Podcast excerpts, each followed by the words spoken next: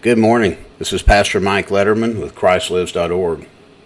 Today we continue our series of sermons in the book of Mark as we learn more about the servant Jesus.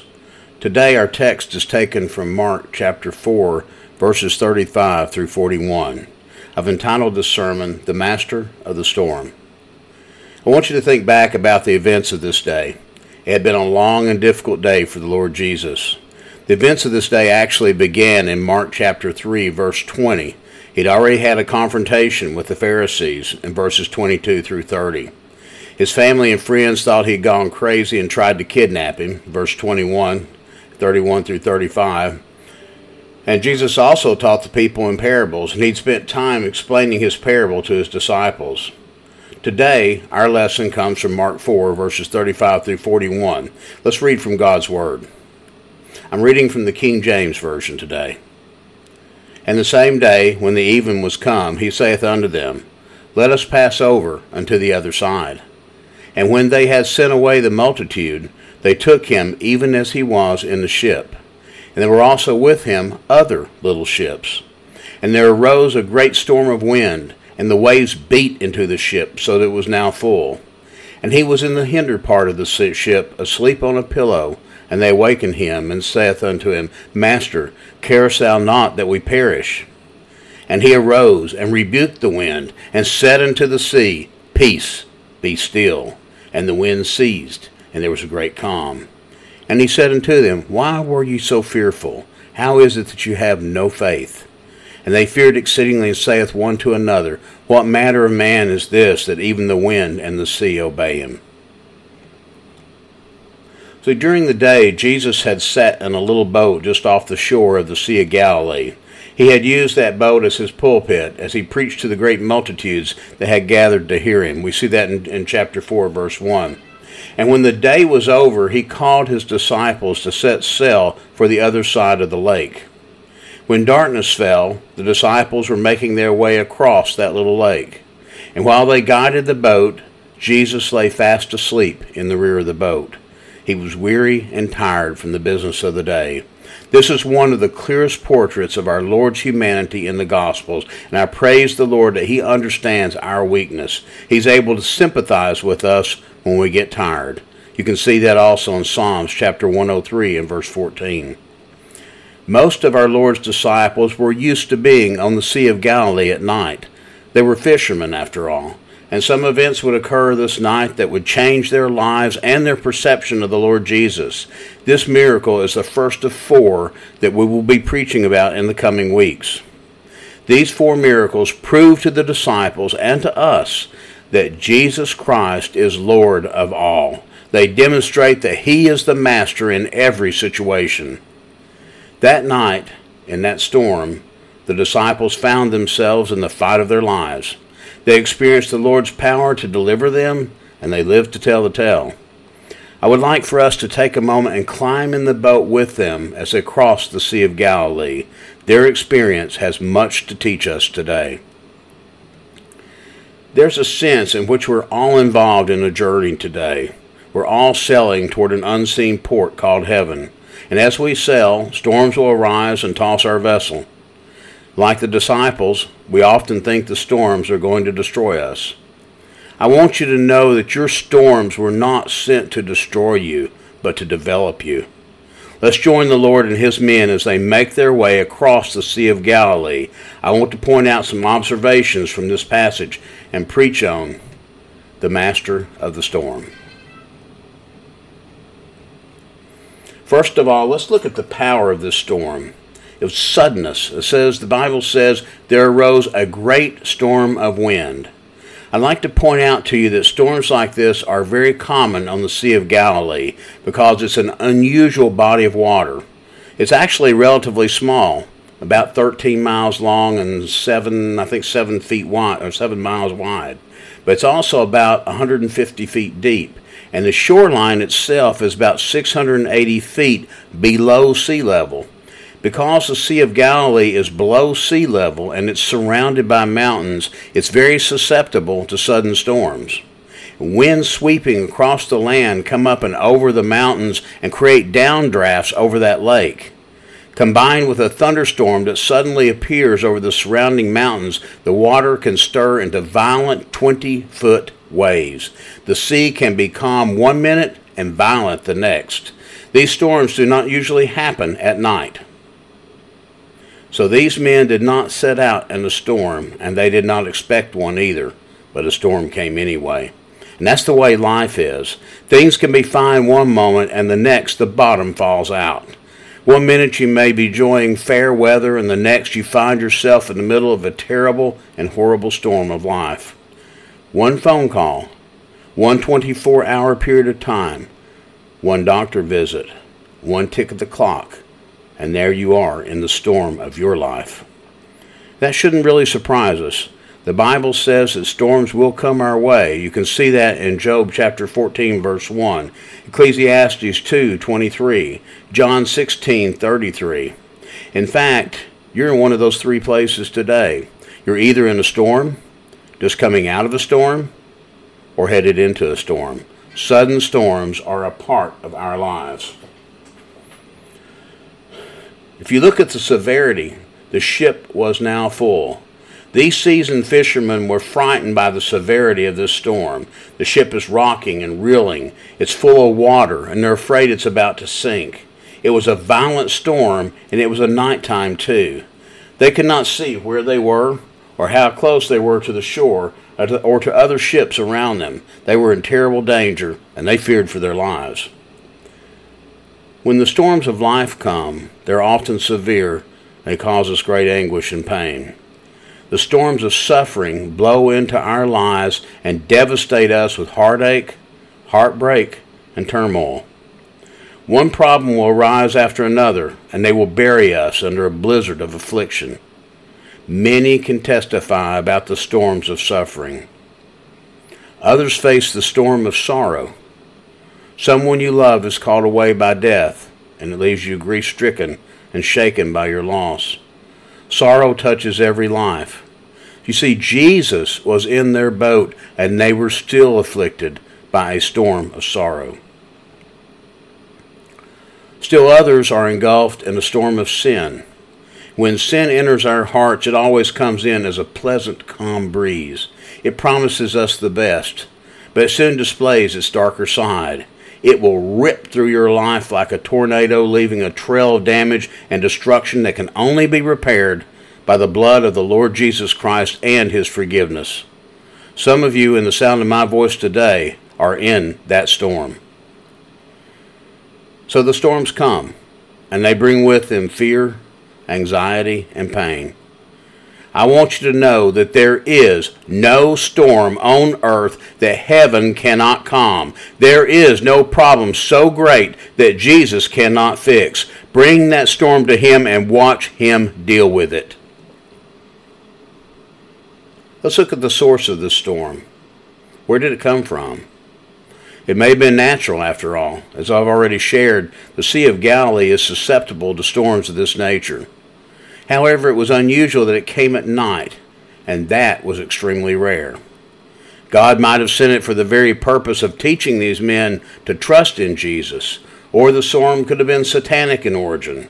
When Jesus calmed the storm in verse 39 and said, Be still, I want you to know that that's the same word that is translated as hold thy peace in Mark chapter 1 verse 25. The word means to be muzzled. It has the idea of muzzling a violent animal. When Jesus used that word in Mark chapter 1 verse 25, he was using it to command demons to be quiet. Perhaps the storm was an attempt by Satan to destroy the Lord Jesus. The Bible really doesn't say and does not reveal the source of the storm. You know, the storms in our own lives can come from a lot of different sources too. Sometimes the storms are our own fault. We do things that get us into trouble and we have to pay the price. If you don't believe me, just look at the book of Jonah. We always reap what we sow in Galatians chapter 6 verse 7. Sometimes we cause our own storms. Sometimes God sends the storms. Why would he do that? Sometimes he uses it to discipline us and draw us closer to him. That was the case with David after he had sinned with Bathsheba in 2 Samuel um, 11 12. Sometimes he does it to teach us to trust him more deeply. This was the case with Job and all that he was forced to endure. When God sends the storm, it's always to draw us closer. Sometimes Satan is allowed to send the storm. Satan will whip up a storm in your life, defeat you, and drive you away from the Lord. He will do everything in his power to destroy you and your faith in God. We have a real enemy who is seeking to defeat and destroy God's children, and he will do whatever it takes to accomplish that. Satan is limited in his ability to torment us by the sovereign will of God. Let's look at the problem of this storm. The greatest storm that night was not on the sea of, sea of Galilee, but it was in the hearts of the disciples. This storm on the sea whipped up a storm of doubt within them that threatened to drown us all. A very great pastor and preacher that I know was talking one day about the effects of sin on mankind. And he made a very true statement. Brother Mike, it's not the sin outside that I'm worried about, it's the sin inside that I'm most concerned about. While the storm was raging around them, Jesus was fast asleep at the back of the boat. And they run to him and wake him up. The word awaken that's used here means to rouse from sleep. It was used to speak of a calm sea that was just beginning to be agitated. I believe the Bible is telling us that they went to where he was sleeping and they began to shake him to wake him up. These men were terrified and had lost all hope of ever surviving the storm. Let's examine the doubts of these men. First of all, they doubted his goodness. Carest thou not? They accused the Lord of not caring about what they were facing. Why did they have this doubt? Mean, after all, they had already seen his compassion and goodness in action. They had seen Jesus conquer devils, disease, and depravity. In Mark chapter 1, verse 22 through chapter 2, verse 12, they have seen all these things happen. Now they're faced with a storm and they're afraid. They should have known that a puff of wind on a little pond could not thwart sovereign omnipotence. Do you know what their problem was? They were looking at their situation and not at their Savior. They had their thoughts on the facts and not on faith. Before we get too hard on these men, we need to consider our own hearts. Have there ever been times when the storms were raging in your life that you've ever questioned God's concern for you? You might not have said it out loud, but I'm sure there have been times when your flesh cried, Lord, don't you care about what's happening to me? Yeah, we've all been there. And I want you to know something today. I want you to know that He does care. He cares more about you than you could ever know. Look at Hebrews chapter 4, verses 15 through 16. He cares, and He's doing something about the situation, even though you might not see it now. Don't question His concern. He really does care. These men also doubted His grace. We perish.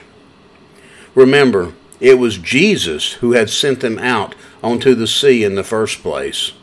These men had left everything to follow Jesus, and now he has led them into an impossibly dangerous situation. They're afraid that Jesus is just going to let them all die.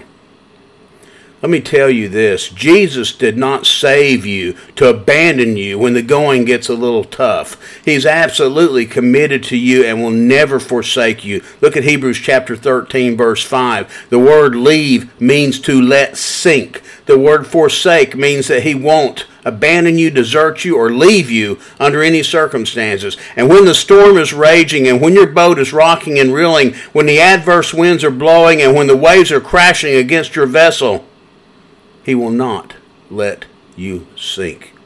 He will hold you up and never desert you under any circumstances. The Lord Jesus Christ is absolutely committed to you.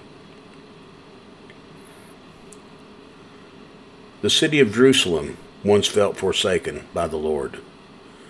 Here's what they said and what the Lord said in reply. But Zion saith, The Lord hath forsaken me, and my Lord hath forgotten me. Can a woman forget her suckling child, that she should not have compassion on the son of her womb? Yea, they may forget, yet I will never forget thee. For I have graven thee upon the palms of my hands, thy walls are continually before me. That's Isaiah chapter 49, verses 14 through 16. If the Lord would love the nation of Israel, who he had redeemed out of Egypt, how much more will he love and protect his own church, whom he has redeemed by the blood of his Son Jesus? He is committed to you. He will be present with you, and he will give you grace sufficient for your need. These men also doubted his guarantee. Let us pass over unto the other side. Jesus had already told these men what was going to happen. He told them before the journey started that they were headed to the other side of the lake. And if they had believed his words, they could have shouted in the face of the storm. I want you to take note that we act the same way. The Lord has already promised us that everything is going to be all right. Let me give you some verses. Romans chapter 8 verse 28, Genesis chapter 50 verse 20, 2 Corinthians chapter 4 verses 15 through 17, Romans chapter 8 18. He has promised us that he will take care of us. Look at Matthew chapter 6 verses 25 through 34 and Luke chapter 12 verse 32. If we could just learn to take him at his word, then we could face the storms of life without fear. We would understand who controls the storms, and we could have peace, even while the winds blow and the waves crash. You know, a young military officer and his young bride were married. They set out on a honeymoon voyage, and while they sailed, a violent storm began to beat against their vessel. The young bride became very frightened by the storm, but her new husband was not afraid, and she got irritated with him because he wasn't afraid like she was. After a while, he took out his sword, pulled it out of his sheath, and put the point of the sword on the throat of his new bride, and she looked up at him and she smiled.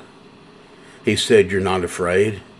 She said, No, I'm not afraid of the sword when it's in the hands of one who loves me and she got the point.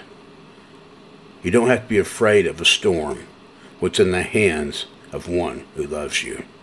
There is one who rules over land and sea.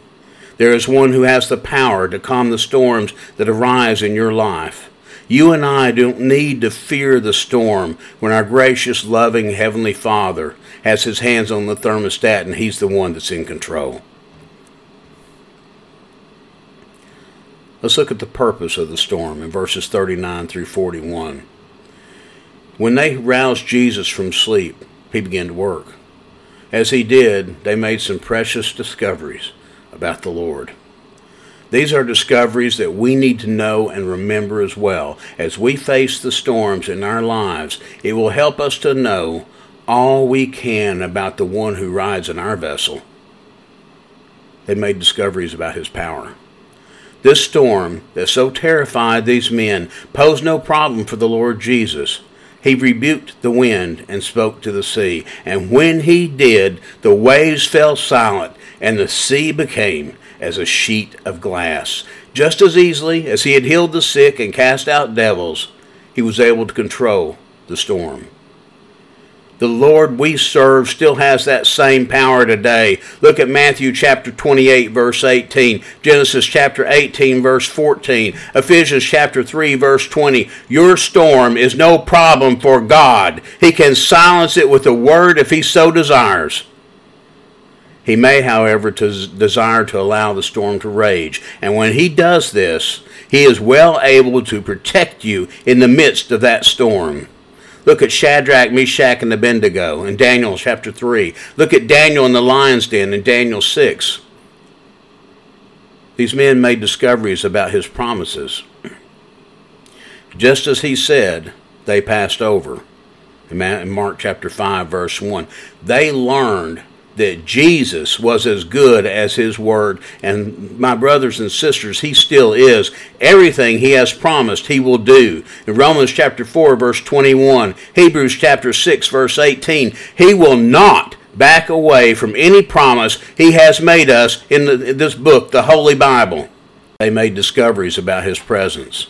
When the Lord is in your vessel, you have the advantage. The Bible says in verse 36 that there were also with him other little ships. There were many boats on the sea that night, but only one that contained the Lord of glory. That boat was the place to be. As we sail on the sea of life, we need to remember that we're all in this thing together. We're all on the sea. We're all in our boat, and we all make this voyage together. We need to be sure that Jesus rides with us in our vessel, and having Jesus in your vessel makes all the difference. They were able to call on him because he was with them. They were able to see him move in power because he was with them. They were able to experience his peace because he was with them. Is he in your vessel? If he isn't, how do you weather the storms that arise in your life?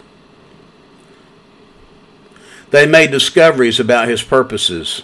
The storm taught these men a lesson that they could have learned no other way. It would have been nice if they could have simply believed him after seeing him do all the great things he did in chapters 1 and 2. It would have been great if they could have taken the things the Lord did for others and applied it to their own lives. If they could have said, you know, if Jesus can heal a leper, cure Peter's mother in law, cast out devils, heal that guy with the palsy, and forgive his sins, I'm sure he can take care of this storm too but they seemed unable to process that information and apply it to their own lives. So he sent them into this storm to teach them to trust him. What about us? We have the Bible. It tells us all the things he's done and can do. We have the testimony of others around us. We've seen what he's done for them. We have even seen him move in our own lives. Wouldn't it be great if we could just trust him? And if we don't, he uses the storms to teach us so that we can learn to lean on him and trust him to take care of us. When they arrived in Gadara, they saw the demon possessed man. I wonder if they doubted him after the storm. When they saw Jairus, come for help for his daughter. And even when she died, I wonder if they said, I believe he can take care of this. I think the storm increased their faith. And that might have been the purpose all along. If it wasn't the purpose, the Lord surely used it in that fashion. And He does the same thing for us. When you come to Mark chapter 6, verse 48 through 51, there you find these same men in another storm. And again, they're afraid. They're filled with doubt once again. But this time, Jesus is not with them in the boat. Again, they are filled with doubts and fears, and Jesus comes to them and stills their storm. They're taught another valuable lesson. Are you listening? Even when you can't see him, he is still watching you and working on your behalf. Sometimes he sends the storms to educate us and to teach us trust. His purpose is not to hurt us, but to grow us. You can always trust the Lord to do the right in the storms of life. They also made discoveries about his peace. While they're fretting and fearing, what is the Lord doing? He's sleeping. Why? He knows that he is in the center of his Father's will. He knows that he will die on a cross and not in a shipwreck. He can sleep during the storm because he trusts his Father to take care of him. If a situation doesn't rattle the Lord, we shouldn't allow it to rattle us either, and nothing rattles him. They made discoveries about his person. When Jesus calmed the sea, they were amazed and said, What manner of man is this? they learned that He is the one who is in control of every puff of wind, every angry wave, and every storm. He's a good man to know. He can corral the waves, lasso the winds, and tie the storm. Do you know Him today? You know, I don't know the nature of your storm this morning. but I know who can calm it. He's still the master of the deep. If it's a storm of suffering, he can ease your pain. If it's a storm of sorrow, he can comfort your soul. If it's a storm of sin, he can deliver you and set you free. Do you need to hear Jesus say, Peace, be still to your storm? If you do, I'd like to ask you to bring it to him today and watch him work. Bow with me if you can, please. Dear Heavenly Father, we thank you for this time that we've had together to speak of your word and to expound your word and to listen to your word. Father, I feel that there are those in the sound of my voice that have never accepted Jesus Christ as their Lord and Savior, and they will never know the true peace from the storm that you give to people who believe in Jesus. Father, I ask you to move on their hearts today, to help them move forward to accept you wherever they are, to accept the Lord Jesus Christ as their Lord and Savior, and to ask Him into their lives for forgiveness of their sins. Father, there are others in the sound of my voice that have accepted Christ as their Lord and Savior, but something's happened along the way. I don't know what it is. Maybe it's something someone said. Maybe it's something someone did. But for whatever the reason, Lord, they need to return back to you. So, Father, I ask you to work on their hearts today, Lord. Help them see that they still need Jesus in their boat. They can't do this, this, this sailing of life on the seas of life without Him there. Father, we need people to come back to you to help in this battle against Satan. Now, Father, I would ask you to move on their hearts as well Whatever the need is today, God, I ask you to present it. For this prayer, I ask in Jesus Christ's holy name. Amen. If you made a decision today, I would like very much to know about it. If you would, please send an email to ministry at christ-lives.org or visit our webpage at www.christ-lives.org and uh, visit the contact page there. If you'd like us to pray for you, I promise I will put your name in our prayer journal the moment it hits that email. My dear brothers and sisters, I thank you so much for your time and attention today. And may God bless you and keep you. Amen.